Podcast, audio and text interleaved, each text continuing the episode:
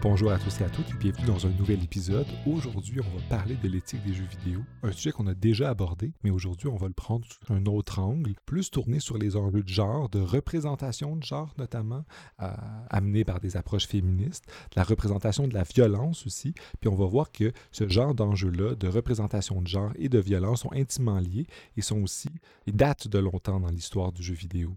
Ultimement récemment, avec le jeu Cyberpunk 2077, il y a eu une controverse concernant euh, la représentation de la violence. On va voir que ce genre de controverse-là, c'est pas nouveau, c'est pas original, c'est quelque chose qui date de très longtemps et qui a un effet encore aujourd'hui dans les communautés de joueurs, dans les stratégies marketing qui sont développées par les entreprises. Mais on voit qu'il y a du progrès, puis ça change. Puis on va terminer notre échange évidemment par une discussion sur les enjeux euh, féministes, puis de représentation, puis comment est-ce qu'on peut avoir une pratique féministe dans les jeux vidéo. Donc, euh, j'ai vraiment hâte de, que vous écoutiez notre échange qui était très, très plaisant. Alors, sans plus attendre, une spécialiste du sujet, Pascal Thériault, euh, avec qui on discute d'éthique des jeux vidéo. Salut Pascal, ça va bien? Ça va bien, merci. Et toi? Ça va très bien, merci. Je suis très content de reparler de jeux vidéo avec toi parce que c'est un sujet, un, qui me tient à cœur, mais tu as aussi quelque chose de vraiment intéressant parce que euh, tu t'intéresses aux jeux vidéo sur plein d'angles, notamment la question de la représentation. Puis euh, surtout en ce moment, euh, j'ai hâte de parler parce que dans les médias, la représentation de plein de problèmes émerge dans les jeux vidéo, notamment avec le jeu de Cyberpunk. Donc j'ai hâte d'en parler avec toi. Mais euh, avant de sauter dans, l'entrevue directement, euh, peux-tu te présenter puis nous dire un peu aux gens qui nous écoutent euh, qui tu es puis qu'est-ce qui t'intéresse dans la vie? Parfait, mais oui, avec plaisir. donc, c'est ça, je suis Pascal Thériault. je m'intéresse beaucoup, dans le cadre de mes recherches, aux questions féministes dans les jeux vidéo, donc autant au niveau de la représentation qu'au niveau des, pratiques de jeu, au niveau un peu de, de l'industrie aussi.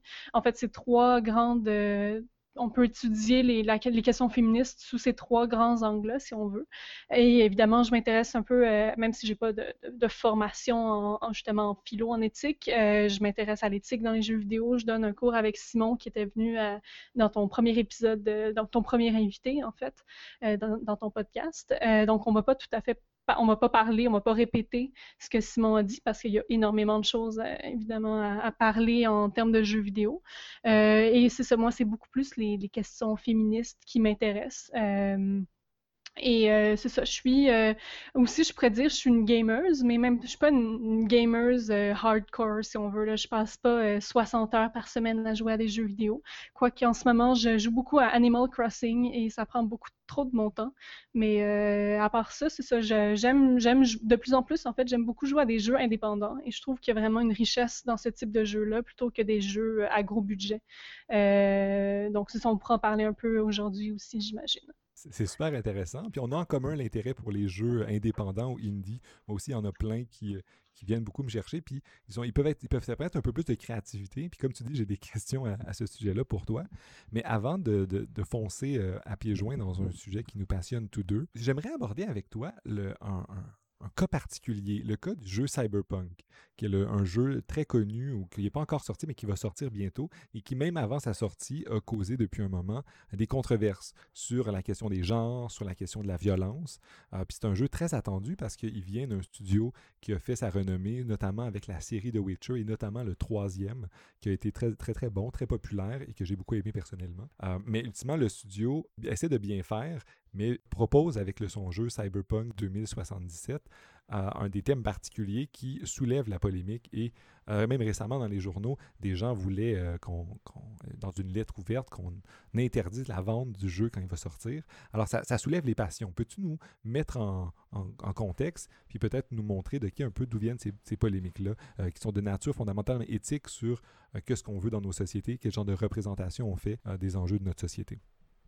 Oui, euh, donc en fait, c'est ça, je pense qu'on peut parler de, du jeu Cyberpunk en trois grandes controverses actuellement. Le, donc le jeu, comme tu l'as mentionné, a été développé par le studio, ou est en train de se faire développer en fait par le studio qui a créé Witcher, euh, la série de The Witcher, dont le troisième qui a été super populaire, très très apprécié. Et euh, donc, quand Cyberpunk a été annoncé, le, concept de jeu, les, images aussi, le jeu très, assez rapidement était vraiment très attendu. Euh, Et c'est un jeu donc qui se passe, comme le nom le dit, c'est un jeu cyberpunk. Ça se passe dans un futur, un futur ben, cyberpunk en fait carrément. Et c'est un jeu qui, va aborder les questions de transhumanisme beaucoup. c'est vraiment une thématique qui est censée être très très présente dans le jeu. Euh, une des critiques quand le, jeu été annoncé, c'est que d'après les informations qui étaient données, la question des, genres n'était pas très présente. Justement, on associe beaucoup l'idée cyberpunk à des, thématiques queer. Et ce, jeu-là semblait pas présenter ça, semblait pas avoir vraiment de, de semblait présenter beaucoup la binarité des genres dans, le jeu. Et euh, donc une des controverses qui a été faite, c'est par rapport à cette critique-là. Pour répondre à, cette critique-là, il y a un des gestionnaires de communauté qui a tenu des propos transphobes sur les réseaux sociaux. Heureusement, il a été, euh, ce, ce, gestionnaire de communauté-là a été renvoyé. Et par la suite, je pense que les développeurs ont voulu justement tenir, tenir compte des critiques que le jeu a eues et a décidé de, présenter d'abord les, personnages que les joueurs et joueuses vont pouvoir jouer, qui puissent vraiment personnaliser autant leur physique, mais leur, justement leur genre. Donc, il y a environ un an, ils ont annoncé que dans, ce, le jeu Cyberpunk, les personnages que le joueur allait pouvoir personnaliser, on allait pouvoir vraiment choisir le corps qu'on voulait, euh, même apparemment la grosseur des organes génitaux aussi, et euh, même les, voix. Donc, on pourrait décider d'avoir un, corps féminin, par exemple, avec une voix masculine, ou à l'inverse, un corps très, très masculin avec une voix féminine. Euh, c'est vraiment, c'est pas le corps qui va indiquer le genre dans ce jeu-là. Donc, ça, c'est une réponse, si on veut, à la, première critique, à la, première polémique que le jeu Cyberpunk a eue. Et en plus, euh, non seulement on peut choisir les corps, les genres, mais tout au long du jeu, euh, les développeurs ont annoncé que aucun des personnages non jouables vont s'adresser à nous avec des pronoms genrés. Donc, on, en fait, on n'utilisera pas de pronoms, ce qui va contribuer justement à, cet aspect un peu, euh, un peu transhumaniste, un peu queer, en fait, euh, de queerer les, corps ou queerer les, personnages. Donc, ça, même si ça voulait répondre à une controverse, une première controverse, ça, il y a quand même une deuxième controverse par rapport à ce choix-là parce que, bon, évidemment, on, va en parler un peu plus tard, mais il y a quand même une, partie très réactionnaire de, gamers dans l'univers des, jeux vidéo. Donc, cette partie plus, euh, à, droite, en fait, euh, a commencé à dire, mais ah, ben là, les, jeux doivent pas être politiques. Ça, c'est un argument qu'on retrouve beaucoup. C'est que les jeux, c'est des jeux, ça ne devrait pas être politique. Et justement, de, le fait de choisir de représenter ou justement de, briser un peu la binarité des genres dans, le jeu.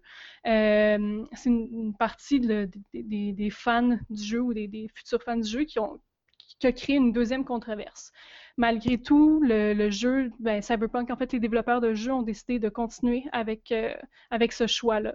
Euh, et, malgré tout aussi, ça en fait, je pense que c'est le jeu le plus attendu de 2020. C'est vraiment un jeu qui, qui reste très, très, très populaire. Beaucoup de.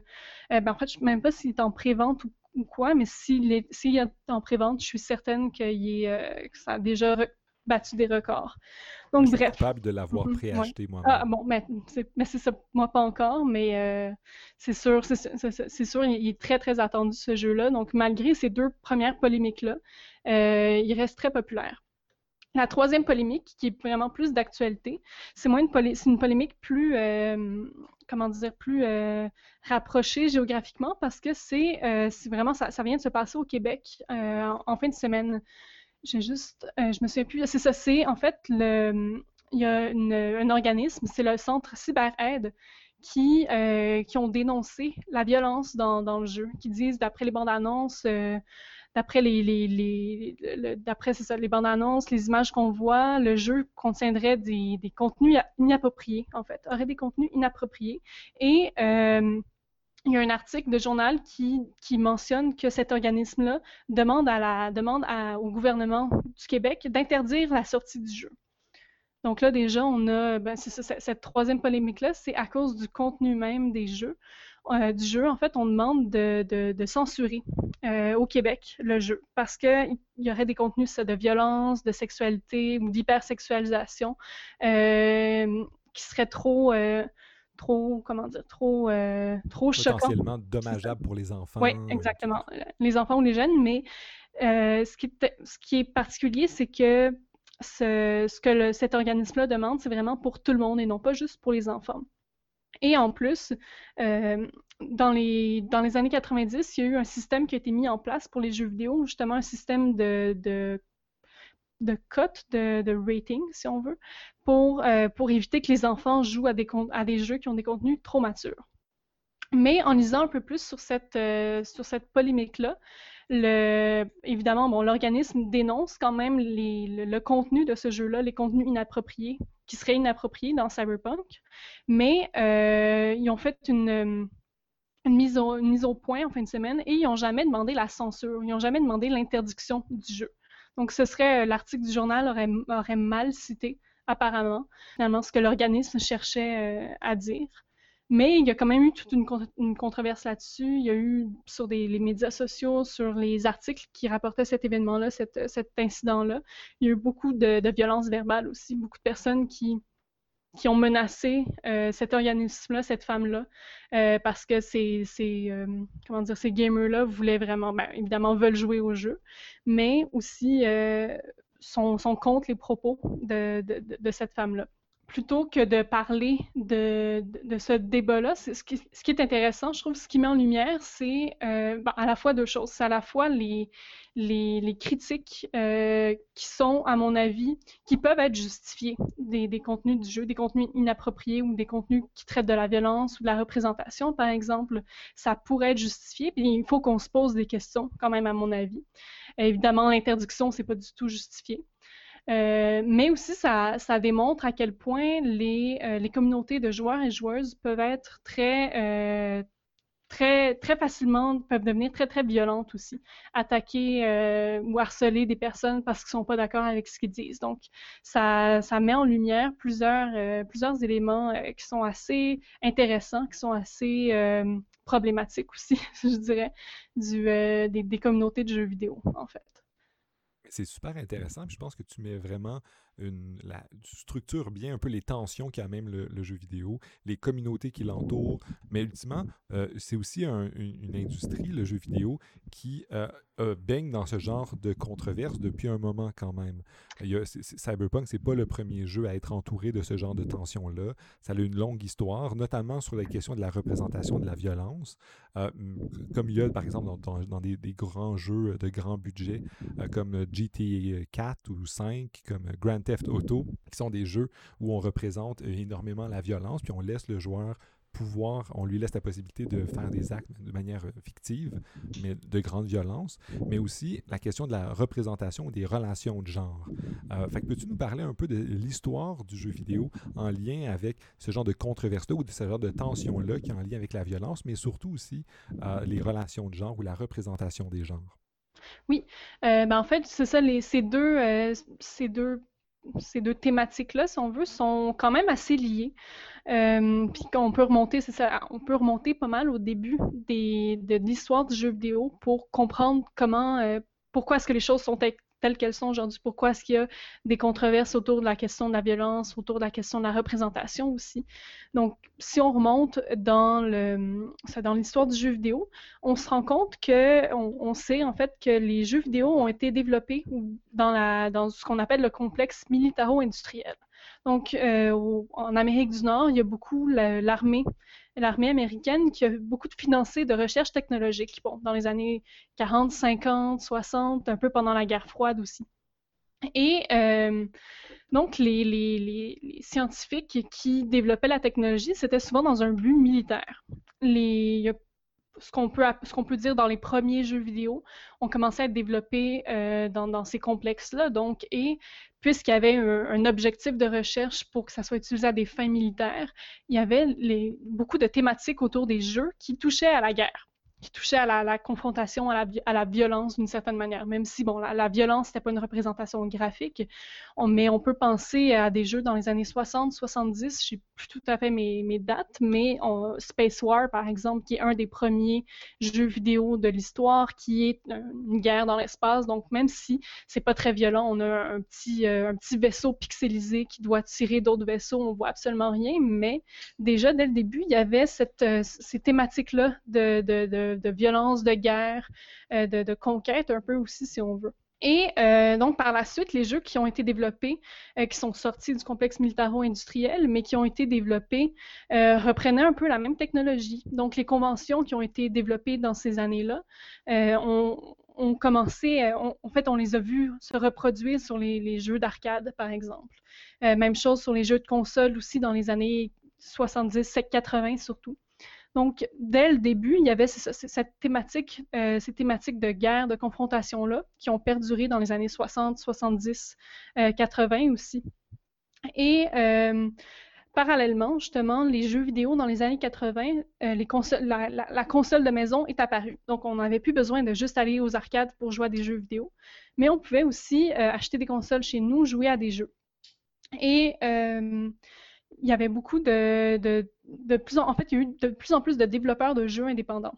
Donc, des, personnes qui étaient chez eux, qui programmaient des jeux sur leur, euh, sur leur, vieille, leur super vieux ordinateur et qui distribuaient ça, par exemple, sur des disquettes ou euh, sur des, euh, des, des, personnes, en fait, des compagnies à quelques employés seulement qui, pouvaient développer des jeux. Donc, au début des années 80, il y a eu énormément de jeux. Euh, qui ont, de jeux indépendants qui ont été développés. Mais plus, euh, plus il y avait de jeux, plus évidemment la, la, qualité n'était pas toujours au rendez-vous.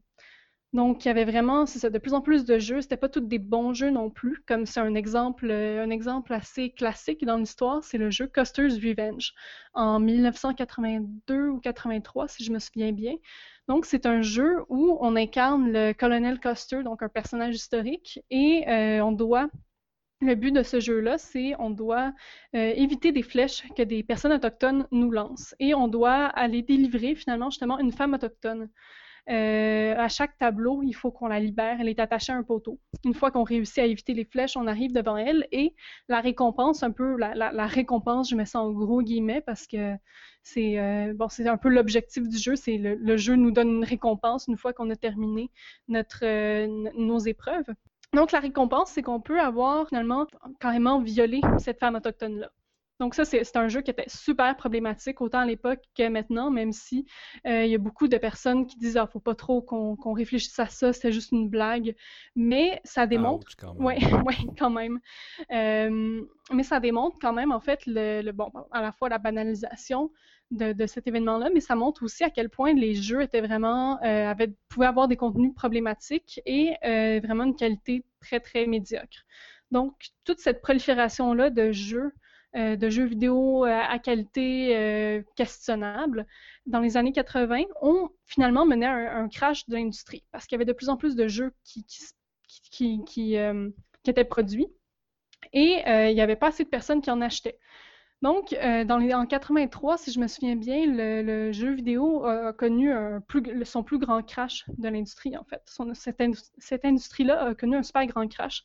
Et par la suite, il n'y a presque pas de jeux vidéo qui ont été développés parce que les magasins avaient peur de, vendre le jeu. Ils se disaient, ben, on va perdre de l'argent parce que plus personne ne veut acheter des jeux.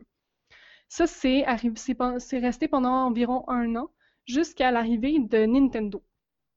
Nintendo, en 1985, fin 1985, est arrivé en Amérique, du Nord. Et euh, un peu justement pour éviter, éviter de, se positionner comme étant du jeu vidéo et possiblement perdre de l'argent, ils ont décidé de, de, se positionner comme étant plutôt une, ils vendaient de l'amusement plutôt que du jeu vidéo. D'où le nom justement NES, NES, e Nintendo Entertainment System. Plutôt que de, dire on vend du jeu vidéo, mais c'est plutôt on vend de, l'amusement, carrément. Et euh, eux, ils ont tout refait, ils ont, ils ont, travaillé vraiment sur l'image de, marque. Mais euh, donc, plutôt que d'avoir des contenus, euh, des, jeux vidéo à contenu euh, qualité variable, Nintendo a décidé vraiment de, se positionner comme étant, bon, on vend de l'amusement, notre public cible, c'est principalement des, jeunes enfants ou des enfants, euh, principalement des garçons. Donc, d'un côté, on avait les, la, on avait beaucoup de protagonistes masculins ou de, dans des scénarios un peu, euh, un peu fantastiques. On peut penser à Mario, à Zelda, c'est les deux classiques aussi. Et euh, donc, on a beaucoup de, protagonistes masculins qui doivent aller sauver euh, la princesse. Et de l'autre côté, on a vraiment, Nintendo a voulu ajouter ce qu'on appelle le Nintendo Seal of Approval. Donc, c'est un, un, saut pour valider la qualité du jeu.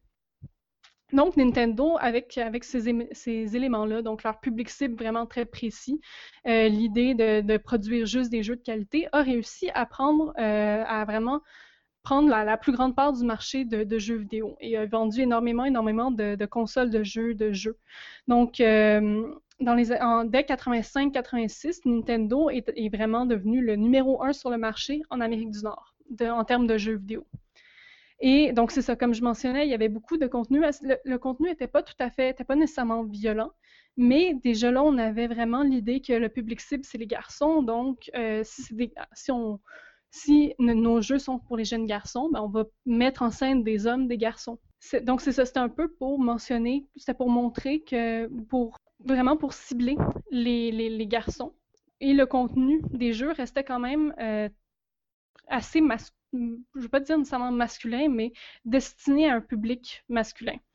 Euh, on est quand même, même si la, la représentation graphique de, de, cette violence, de la violence était différente que celle des années 70 ou du début des années 80, on avait quand même l'idée de, confrontation qui était très, euh, qui est restée très présente. Donc, par exemple, pour aller sauver Peach, bon, il faut qu'on batte, il faut qu'on batte Bowser, il faut qu'on réussisse. Bon, évidemment, il faut qu'on saute, mais il faut qu'on détruise les ennemis aussi.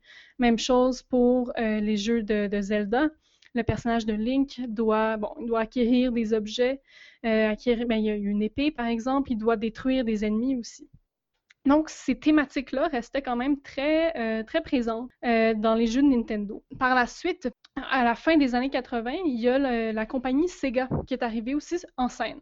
Donc, Sega a voulu concurrencer Nintendo. Et eux, pour euh, un peu pour voler leur part de marché, si on veut, se sont dit, ben, les, le public cible de Nintendo, c'est les jeunes garçons. Mais ces garçons-là vont pas rester jeunes éternellement non plus ça va, nous, on va essayer de les, prendre quand ils vont vieillir, quand ils vont devenir un peu plus adolescents et quand ils vont décider que les jeux de Nintendo, c'est trop enfantin pour eux. Donc, pour faire un peu différent de Nintendo, euh, la compagnie Sega a décidé d'offrir du contenu un peu plus mature pour son public cible. Donc, euh, le public cible, c'était euh, justement ces jeunes adolescents-là. Et vraiment, on a pu voir que le contenu des jeux de Sega était un peu plus, euh, déjà des, un peu plus sombre. Euh, avait des thématiques de confrontation, de, de, d'un peu de violence aussi, même si c'était pas extrêmement violent ou gore. Mais euh, c'était vraiment pour attirer les, garçons vieillissants qui veulent être un peu plus euh, edgy, si j'utilise un, terme, un terme anglais, mais qui s'applique très bien à, ce, à, à ces contenus-là. Donc, un peu plus, euh, c'est un peu plus sombre, si on veut. Et euh, donc, dans les années 90, il y a eu une grande guerre de, marché, si on veut, entre Nintendo et Sega. Puis un bon exemple qui, montre comment est-ce que ces deux compagnies-là étaient plus ou moins différentes ou, qui, illustre bien la, différence entre Sega et Nintendo. Euh, les deux compagnies ont repris pour leur console le jeu d'arcade Mortal Kombat. Donc, c'est un, jeu de combat. Et Nintendo a changé pour sa console euh, certains, euh, certaines images, si on veut, plutôt que quand les deux, euh, deux, euh, deux, personnages se frappent, plutôt qu'il du plutôt que d'avoir du sang qui revole, si on veut, carrément, euh, Sega faisait ça. Quand les, les deux, euh, quand deux personnages se frappaient, il y avait du sang avec Sega, mais il y avait de la sueur avec Nintendo, parce que le sang, c'était trop graphique pour le public cible de Nintendo. Et donc, vraiment, c'est ça, on avait cette différence-là entre Sega et Nintendo. Et pour essayer de reprendre un peu ses parts de marché, si on veut, Nintendo a amené Sega en cours pour, euh, bon, je vais pas trop rentrer là-dedans, mais euh, un peu pour dire que c'était trop violent leur contenu, et Sega s'est défendu. Et c'est vraiment tout ce, gros débat-là entre Nintendo et Sega qui a mené à la création d'un système de, cotes que, je mentionnais tantôt, donc le IS, ISBR. Donc, il sert à, vraiment juger euh, les jeux, à dire ce jeu-là va être pour un public, euh, est acceptable pour un jeune public, par exemple, ou c'est pour un public mature, un public adulte seulement. Euh, donc, toute la, question, parallèlement, c'est ça, il y avait la question de Sega Nintendo qui est arrivée, mais en même temps, il y a aussi eu euh, des, groupes de, surtout des mères, en fait, des mères de famille qui euh, s'insurgeaient contre la violence dans les jeux vidéo à peu près dans ces mêmes années-là, il y a aussi beaucoup de jeux sur ordinateur euh, qui, ont, été euh, qui ont commencé à être développés, en particulier les jeux de tir à la première personne, avec le, jeu Doom en 92, qui est considéré comme un des premiers jeux de tir à la première personne. Donc là, on avait beaucoup de... Vraiment, la violence graphique était beaucoup plus présente que dans les jeux de Nintendo. Et euh, donc, en même temps, il y a eu tout un mouvement de panique morale autour du jeu vidéo qui, euh, que l'on disait, bon, les, jeux vidéo sont trop violents, ils, rendent violents euh, les, joueurs aussi. Je mentionne joueurs et non pas joueurs et joueuses parce que pendant longtemps, le public cible était principalement des garçons, ou en tout cas, on pensait que le public cible était quand même des garçons, même s'il y avait évidemment beaucoup de, femmes, de filles qui jouaient aux jeux vidéo. Donc, dès les, bon, les années 80 et 90 surtout, il y a eu beaucoup de panique morale autour du sujet de la violence dans les jeux vidéo. Euh, bon, c'est pas nouveau non plus, cette panique morale-là. On peut parler de, ça, pas mal beaucoup existé euh, dans tout ce qui a trait à des, des, objets culturels liés à la jeunesse. Euh, justement, j'en parle dans mon cours. Je mentionne que, par exemple, le hip-hop a fait euh, partie de, a été sujet de panique morale dans les années 80, je pense. même dans les années 70, les jeux de rôle comme Donjons et Dragons étaient, étaient, considérés comme le, le, démon ou corrompait la jeunesse, par exemple. puis même si on monte beaucoup plus loin dans l'histoire, il y avait, je pense, la littérature fantastique la littérature populaire au 19e siècle, c'était, il y a eu vraiment une, forme de panique morale autour de ça, en disant que il y avait des valeurs véhiculées dans, la littérature populaire qui étaient contre les, bonnes mœurs et que la jeunesse allait, allait être victime de, ces mauvaises valeurs-là. Ça allait être la fin du monde. Ouais, tout allait être transformé à cause d'un jeu vidéo ou d'une littérature fantastique. Ce que tu viens de nous dire montre bien que les controverses entourant les jeux vidéo sont, sont pas en fait indépendantes de, l'histoire du jeu vidéo, ne sont pas nouvelles, mais en fait, c'est constitutif de l'histoire du jeu vidéo depuis ses débuts et ça l'a suivi son développement euh, technologique et commercial euh, depuis euh, les premiers jeux vidéo. Puis là, tu m'as fait découvrir un jeu particulièrement terrible, celui des flèches puis des... des ouais, Custer's Revenge, malheureusement, désolé. mais je, connais quelque chose que j'aurais peut-être pas dû connaître. En tout cas, c'est troublant. Mais j'aimerais que tu nous montres un peu, parce que là, tu nous as montré ça en, mm-hmm portant une emphase, un intérêt particulier sur la question de la violence qui revient aux, aux, enjeux que dans l'actualité d'aujourd'hui.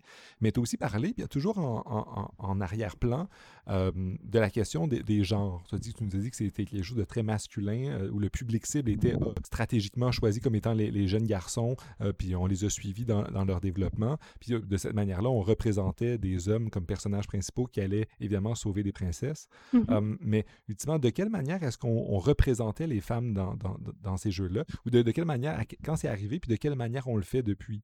Parce que quand je pense aux jeux vidéo, en ce moment, je pense à plein de personnages masculins. Je pense qu'ils ont été faits notamment en, en, ayant moi comme public cible.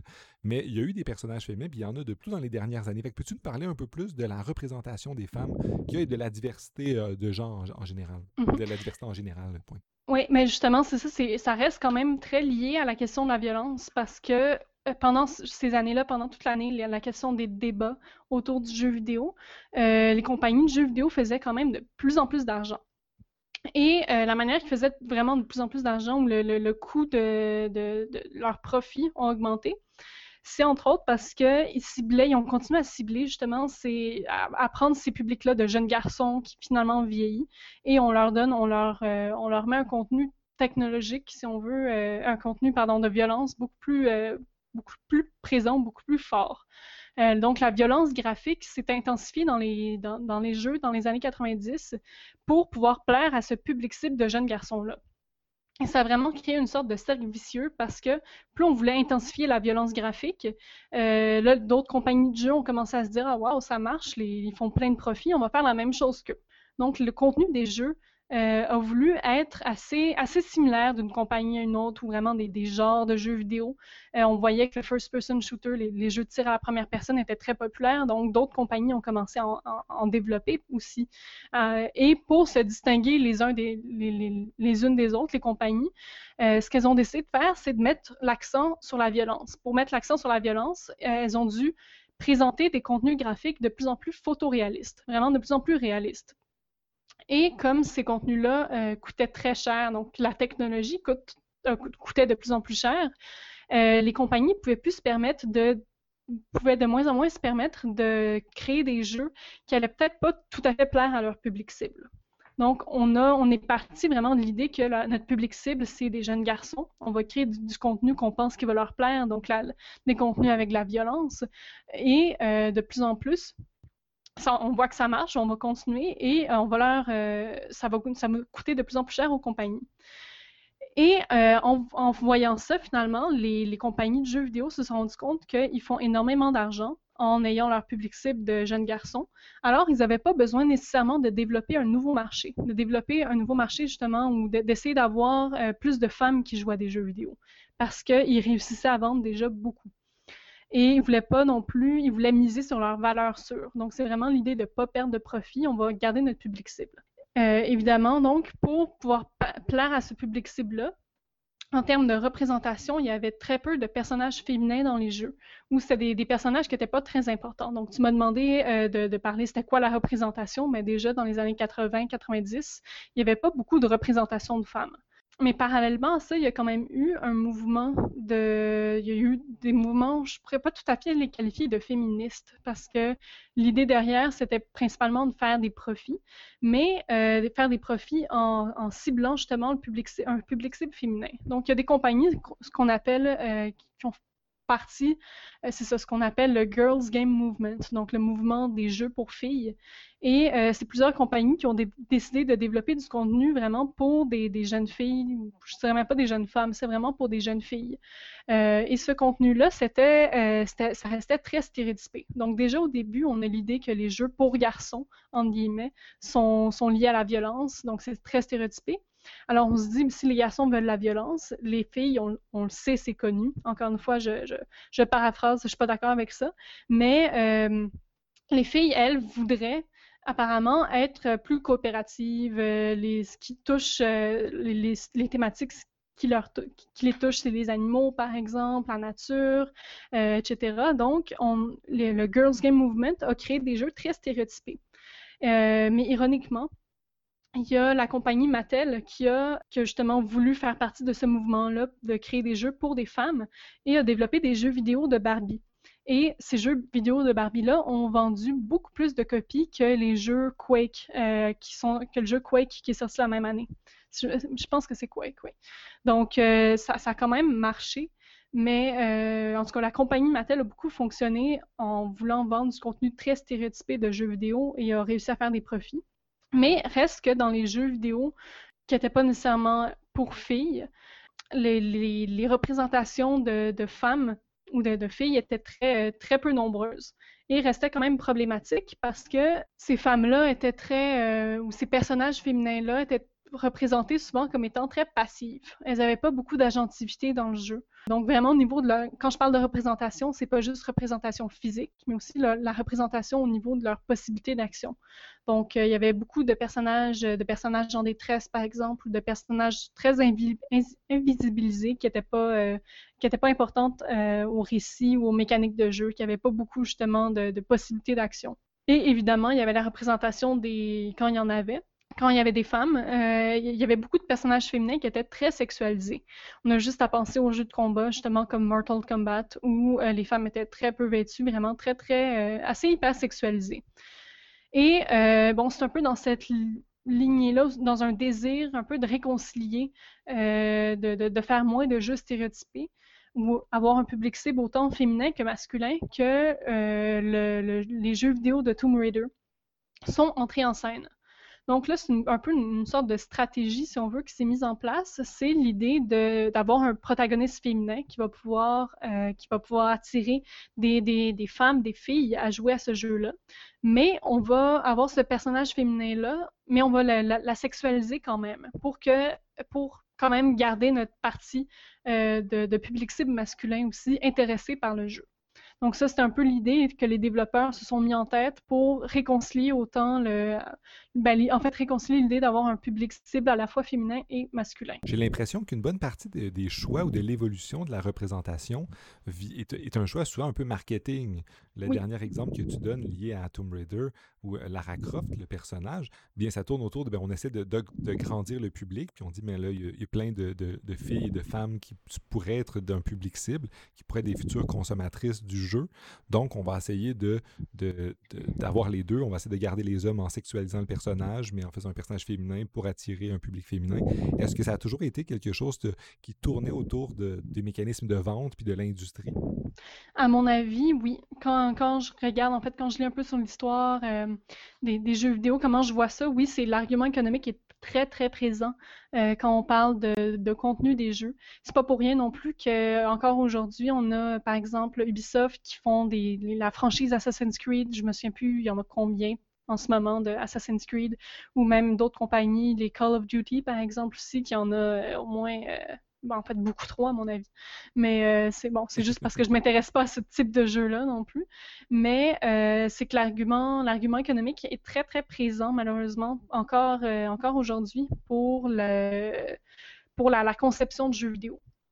Parce qu'en termes de, profit, en termes de monétisation, l'industrie du jeu vidéo a aujourd'hui dépassé l'industrie cinématographique. Les, les, jeux vidéo font plus d'argent que Hollywood mais ça leur coûte quand même beaucoup, beaucoup d'argent encore pour, euh, pour mettre euh, dans leurs effets spéciaux toute la technologie. Donc, l'idée de ne pas perdre leur public cible ou conserver des valeurs sûres en création de jeux reste très, très présente. Et c'est pour ça que, euh, encore, bon, même si la représentation en ce moment tend à changer de plus en plus, euh, l'industrie, ce qu'on appelle l'industrie de A ou l'industrie à gros budget des jeux vidéo, donc un peu l'équivalent euh, Hollywood ou blockbuster des, des jeux vidéo, c'est cette industrie-là est beaucoup plus lente à changer parce que les enjeux économiques sont très très présents. Et euh, donc, même si certaines personnes, certaines euh, développeurs, par exemple, de jeux veulent qu'il y ait plus de représentation, plus de représentation positive, euh, plus de diversité dans des jeux, je dis développeuses, mais évidemment, bon, il y, a, aussi des hommes qui, souhaitent ça, même si l'industrie, c'est ça, l'industrie reste majoritairement masculine en termes de, main-d'œuvre, mais il y a quand même un désir, une volonté de changement. Sauf que les impératifs économiques font en sorte que ça reste très lent euh, ce changement-là est très lent à, arriver euh, dans l'industrie principale. Donc, c'est pour ça aussi qu'il y a quand même une, résurgence de. Ben, une, remontée, si on veut, de l'industrie indépendante des jeux vidéo en ce moment. Donc, les jeux indie, à Montréal en particulier, est très, très fort pour. Euh, il y a énormément de studios de jeux vidéo. Donc, on est une des, on est une figure. Le Montréal est une figure importante du, du jeu vidéo indépendant. Et euh, c'est pour ça aussi, à mon avis, que ces contenus-là sont beaucoup plus intéressants en termes de diversité. Parce que autant, bon, autant euh, il y, a de moins en moins de personnages hyper sexualisés euh, dans les jeux vidéo, il y a quand même des, des contenus qui sont pas juste liés à la violence aussi mais euh, ça reste quand même très présent. Et c'est pour ça un peu que la controverse, je reviens à Cyberpunk, la, controverse la plus récente de Cyberpunk est que c'est un, un jeu qui a beaucoup de contenu de violence, d'hypersexualisation. C'est pas... c'est en fait, c'est un peu... Ça, ça, reste encore la norme, euh, ce type de contenu-là dans l'industrie euh, du jeu vidéo, dans les contenus du jeu vidéo à gros budget.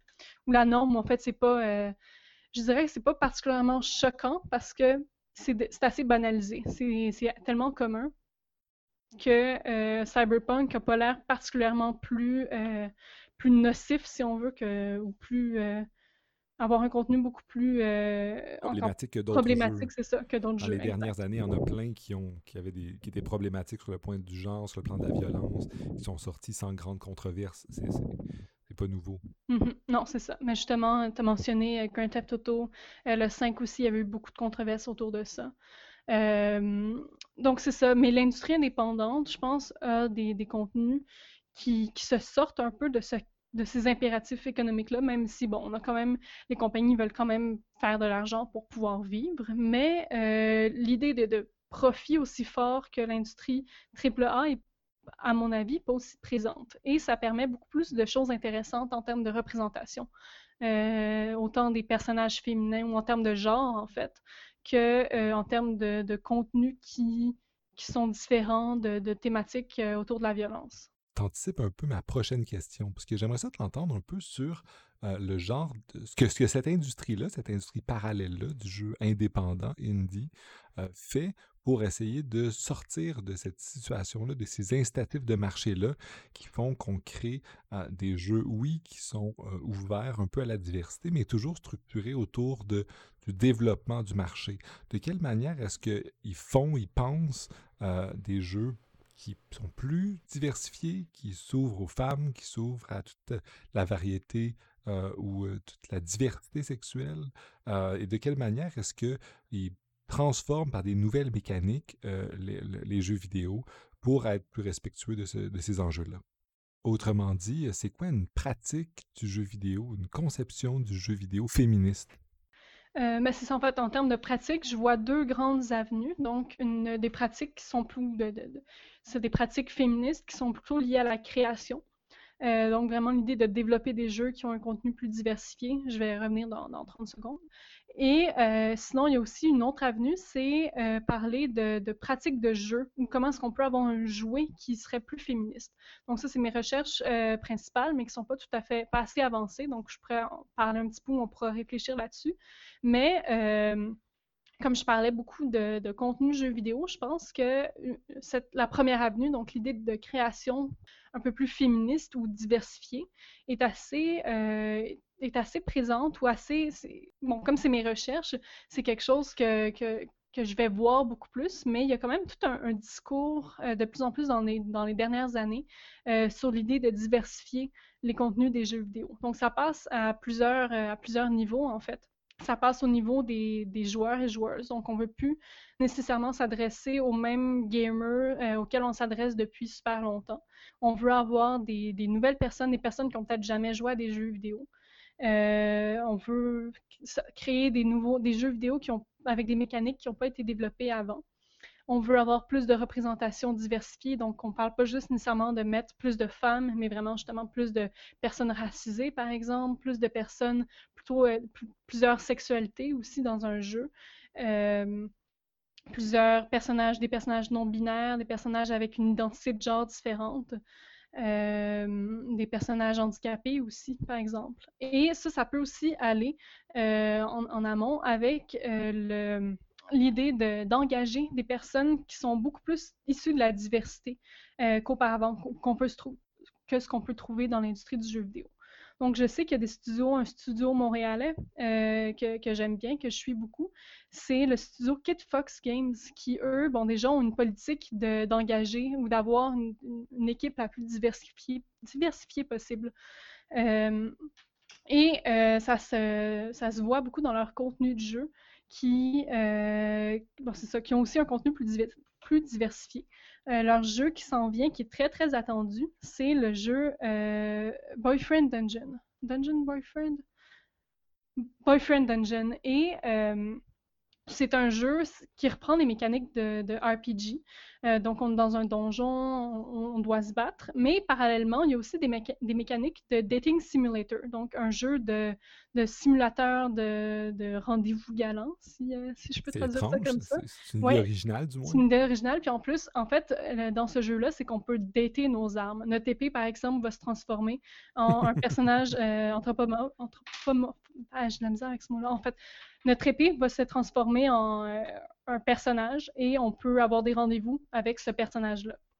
Et c'est justement, l'idée est assez étrange, mais euh, ça a l'air super intéressant. Il y a vraiment, Kid Fox a pu se, tout se bâtir une grande communauté euh, de, personnes qui attendent avec impatience ce jeu-là. Je pense que j'ai même plus hâte à euh, Boyfriend Dungeon que Cyberpunk, mais ça, c'est moi personnellement. Tu le présentes bien, je pense que ça, donne envie de découvrir ces dynamiques-là ou ces mécaniques créatives-là, mm-hmm. effectivement. Donc, c'est ça. Donc, ça, ça pourrait être une, forme de pratique féministe de création. Donc, l'idée de vraiment de mettre en scène euh, plus de diversité parce que aussi les personnages dans ce jeu-là ne seront, pas tous des hommes, il va y avoir des personnages non binaires aussi, des, femmes. Euh, donc c'est assez intéressant, on a une diversité d'identité de, de, genre, de, sexualité aussi. Euh, on a aussi une diversité de, de mécaniques de jeu. Donc, on reprend un peu des mécaniques de jeu dans des jeux de rôle, un peu des mécaniques de jeu de dating simulator aussi. Et bon, évidemment, je pense qu'il va avoir leur propre mécanique aussi. ils ont même, c'est ça, donc ce type de création-là, c'est, on en voit, on voit des initiatives comme ça de, plus en plus dans l'industrie indépendante. il y a même des jeux indépendants qui euh, qui veulent mettre en scène des jeux plus contemplatifs. Euh, il y a l'émergence d'un genre qui est assez intéressant. Euh, walking simulator. Oui, exactement. C'est ça que j'allais dire. Les walking simulators sont, sont, un genre de jeux vidéo qui ont, on pourrait dire, commencé dans les années 2010. Bon, je suis moins familière avec ces genres-là. J'ai des collègues qui travaillent beaucoup là-dessus, qui, qui s'intéressent vraiment à ça. Il pourrait peut-être en, discuter plus longtemps, pas mal plus longtemps que moi. Mais euh, ces, jeux-là, donc comme le nom dit, ces Walking Simulator-là, c'est un jeu où on pourrait dire, on pourrait carrément dire, c'est un simulateur de marche parce que on, se promène, on, découvre des choses dans l'environnement, mais il n'y a pas vraiment de mécanique de, on n'a pas à courir, on n'a pas à se battre. Et c'est finalement, il, va y avoir un récit qui va émerger de, ce qu'on a découvert dans l'environnement et euh, ça va être pas mal ça l'expérience de jeu. Il faut que nous, en tant que joueurs ou joueuses, on fasse du sens avec ce qui nous est présenté dans le jeu et on se construit un peu notre propre récit. Donc ça, ce serait, sans être explicitement féministe comme, euh, comme création de, jeu, c'est quand même quelque chose qui montre, euh, c'est un type de jeu qui montre quelque chose de totalement nouveau, totalement différent que ce qui est présent dans le dans l'industrie à gros budget des jeux. Tu veux faire des approches traditionnelles de, jeux de tir, de jeux où tu vas sauver des princesses pour amener des mécaniques qui, touchent moins aux enjeux de genre puis qui donnent, une expérience de jeu différente, c'est ça? Exact. On pourrait même aussi parler, bon, Cyberpunk, ça reste quand même un jeu à gros budget, un jeu AAA, mais euh, comme je l'ai mentionné au début de l'émission, juste la question de, présentation, d'avoir une, diversité de, corps dans ce jeu-là, ce qui n'est pas ce qui n'est pas possible euh, dans beaucoup d'autres jeux vidéo. Ça, c'est quand même une, sorte de pratique de création qui est beaucoup plus intéressante, beaucoup plus diversifiée. Euh, par contre, ça me, fait penser, ça me rappelle euh, une citation de Shaw, qui est une professeure dans une université aux États-Unis, qui parle beaucoup de la question des jeux queer ou l'idée de queer le jeu ou la question de la diversité. Et pour elle, euh, il faut quand même faire une différence entre la diversité et la pluralité.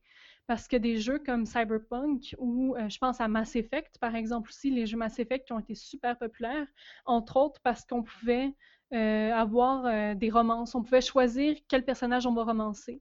On peut avoir des, relations amoureuses euh, hétérosexuelles ou homosexuelles aussi, selon le personnage qu'on avait et le personnage qu'on décidait de romancer.